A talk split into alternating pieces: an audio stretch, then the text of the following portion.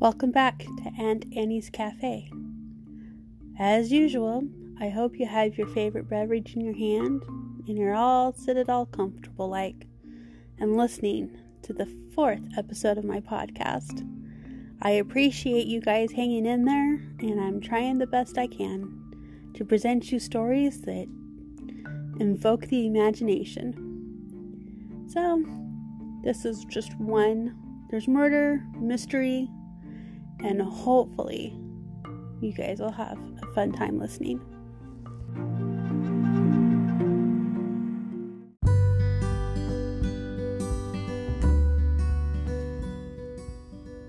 Not all was peaceful in Sunset Valley. There were a few foods going on.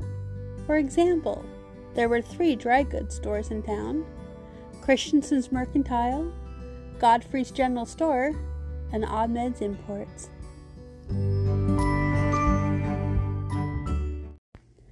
I'm going to tell you about Christensen's first. Christensen's was the typical store. They sold anything and everything from farm implements, household goods, fabric, buttons, to bulk food items like flour, yeast, salt, coffee, tea, basically whatever you couldn't grow or can off the farm. Godfrey's sold the same thing, but different brands. So, like if Christensen's sold Jello, Godfrey sold Royal. Christensen's ordered through John Deere, Godfrey's ordered through Case. Ahmed's was just a little bit more specialty. He dealt in imports from Asia and the Middle East. If you were looking for something a little extra, that's where you'd go.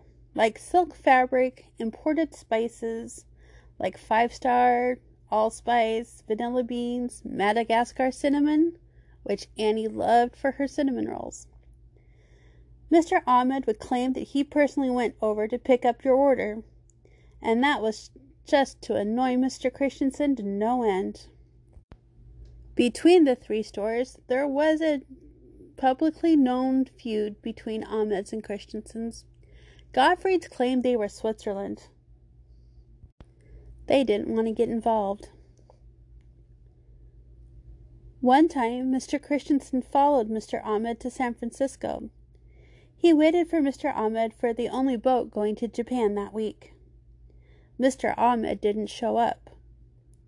Mr. Christensen hired a private detective to follow and find Mr. Ahmed. By the time Mr. Christensen made it back to Sunset Valley, there were two telegrams waiting for him at the station, both from the detective. The detective found Mr. Ahmed at an import shop at Fisherman's Wharf in San Francisco, and ended up following him to Los Angeles to an import shop there. But here's the plot twist. Items that Mr. Ahmed claimed were from Asia were really from Mexico.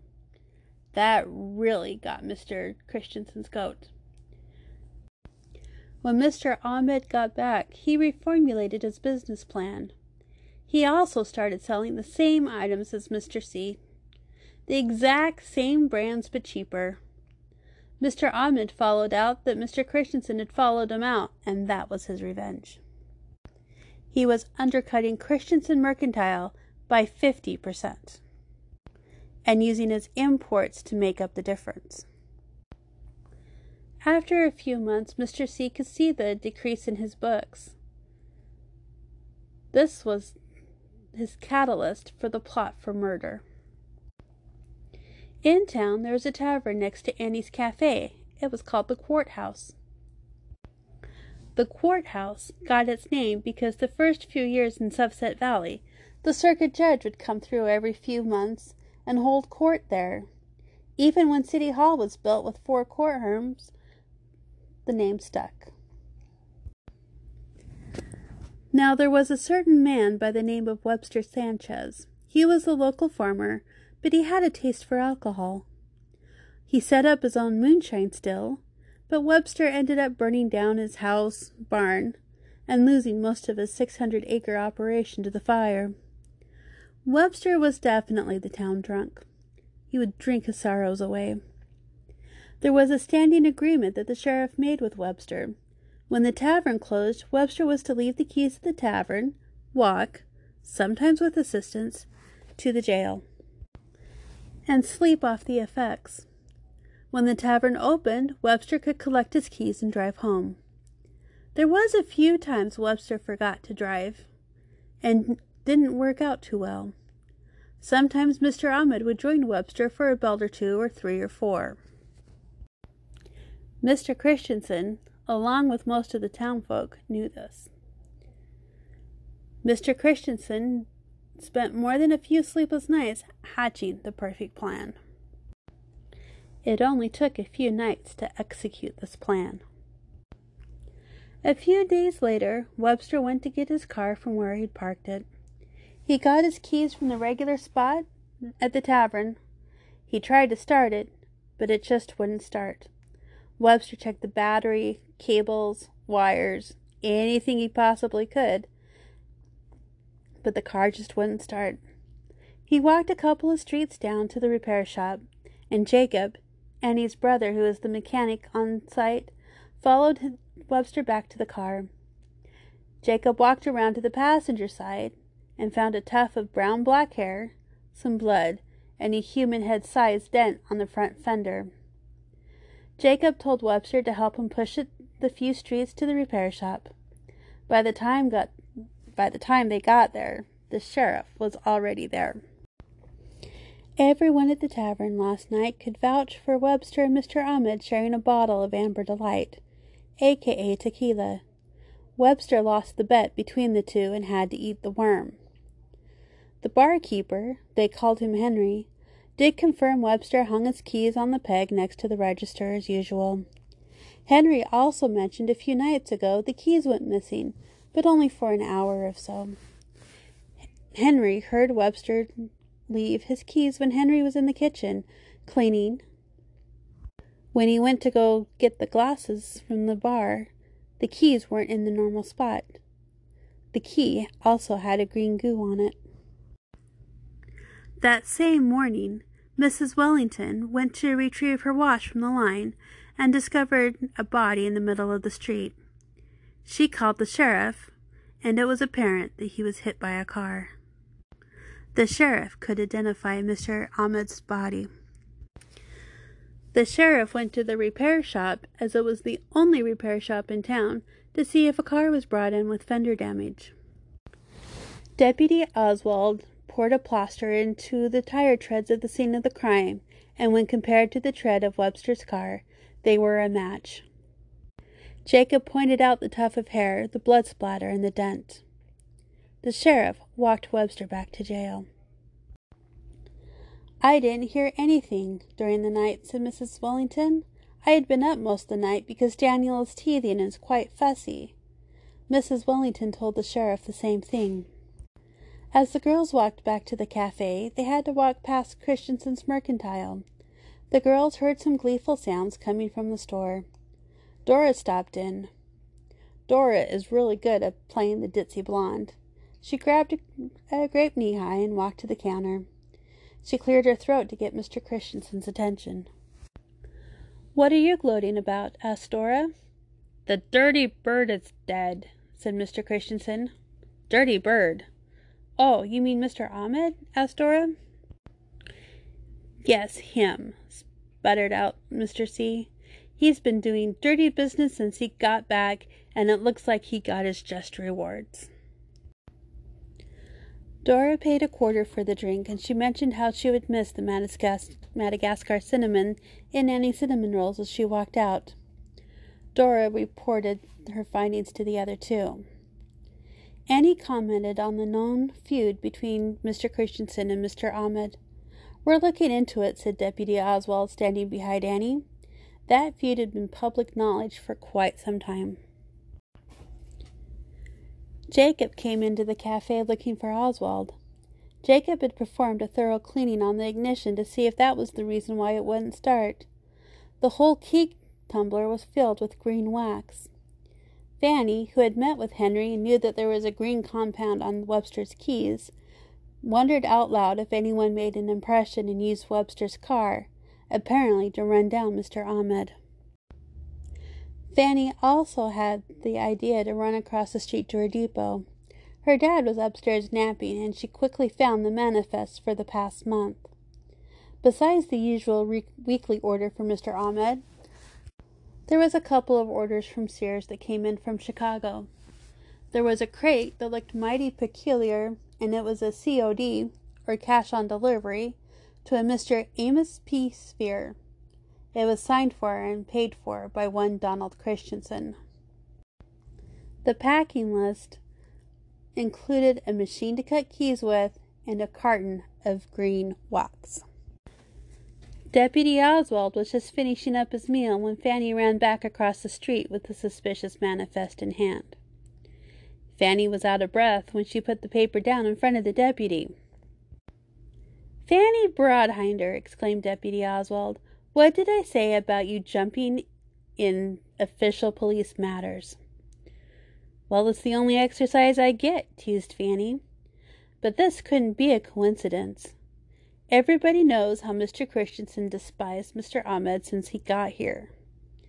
How Mr. Ahmed started offering the exact same thing Christensen's mercantile had to offer, but cheaper as well, and using the import sales to make up the difference. How else do you explain Annie's cinnamon rolls going from 50 cents to $2? Annie was curious to find out why Mr. Christensen would use an alias to order a key cutter when the hardware store had one. The foul up is what Mr. Christensen signed and paid for by check. Everyone and their kids knew Webster had a place to hang his keys at the courthouse. Anyone could have gotten them and drove the car, but there is the green wax and the keys, so an impression was made. Annie thought a spare key was made and that she bet a dozen of Annie's donuts and a dozen of Spudnuts. On top of those, that the key cutter in Mr. C's procession had green wax in it. Just then the sheriff walked into the cafe. Oswald, I want you to see if there's any unusual orders in the past month that Broadhinder might have a manifest for.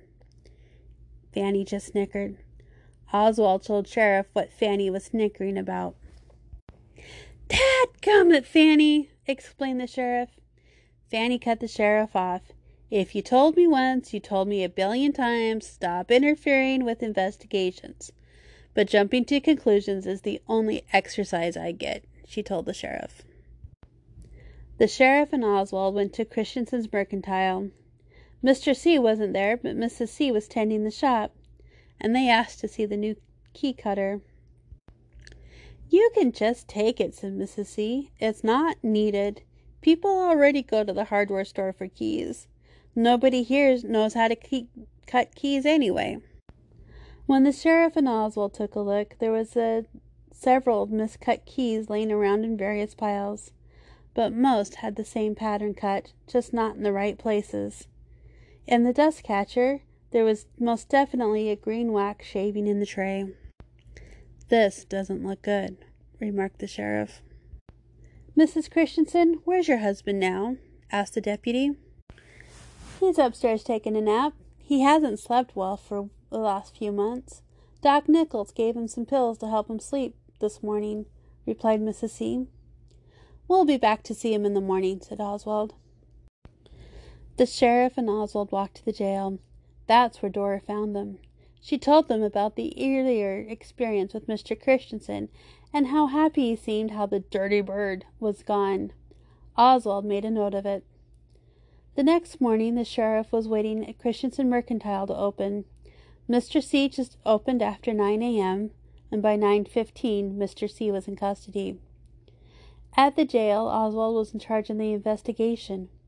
Why did you do it, Don? asked the deputy. The dirty bird was undercutting me by 50%. I couldn't let it go without a fight. The stuff Tom was selling wasn't even ex- exactly what it said it was. It wasn't Asian at all. Why did you pick Webster Sanchez to take the fall? He's a known drunk, and if I could stage it just so, Sanchez could get out in a few years on good behavior. Well, walk me through the plan, Don, said the deputy, please. As you know, I followed Tom to San Francisco a few months back. Mr. Christensen explained how tore up he was after finding out the imports were Mexican and not Asian. Then Mr. Ahmed started undercutting my store when he got back. I couldn't take the loss. I thought if it looked like Sanchez did it, no one would suspect me of anything. I confess, I took the keys from the tavern and pressed them in the wax, tried to make the copy the best I could, and that night everything aligned, and I killed Tom. I killed the dirty bird. The sheriff took Mr. Christensen to Ellsworth for trial.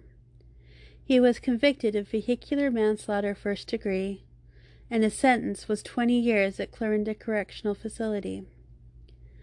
After the trial, Mrs. Christensen sold every, everything to Godfrey's General Store and moved to Chicago with her sister. The storefront sat vacant until the building was torn down. Oswald did pay Fanny the one dozen doughnuts with the one dozen spud nuts as agreed upon. Fanny took the delicious morsels to school, where she taught kindergarten through eighth grade in the one room schoolhouse. Dora kept the empty bottle of soda on the mantel. Occasionally it held a daisy or a vase. There was no sense taking the bottle back for five cents if the store was closed. Webster continued to recover and soon found a new wife, and he turned dry completely. Stay tuned for the next episode. Oh, yeah. If you want the recipe for Annie's donuts and spud nuts, leave me a message. I'll tell you how to get it. So I hope you enjoyed a little bit of history on an adventure of Annie and Sunset Valley. The next episode is about the founding of Sunset Valley and Founders Day and what it typically looked like. So stay tuned for next week's episode. And thank you and good night from Sunset Valley.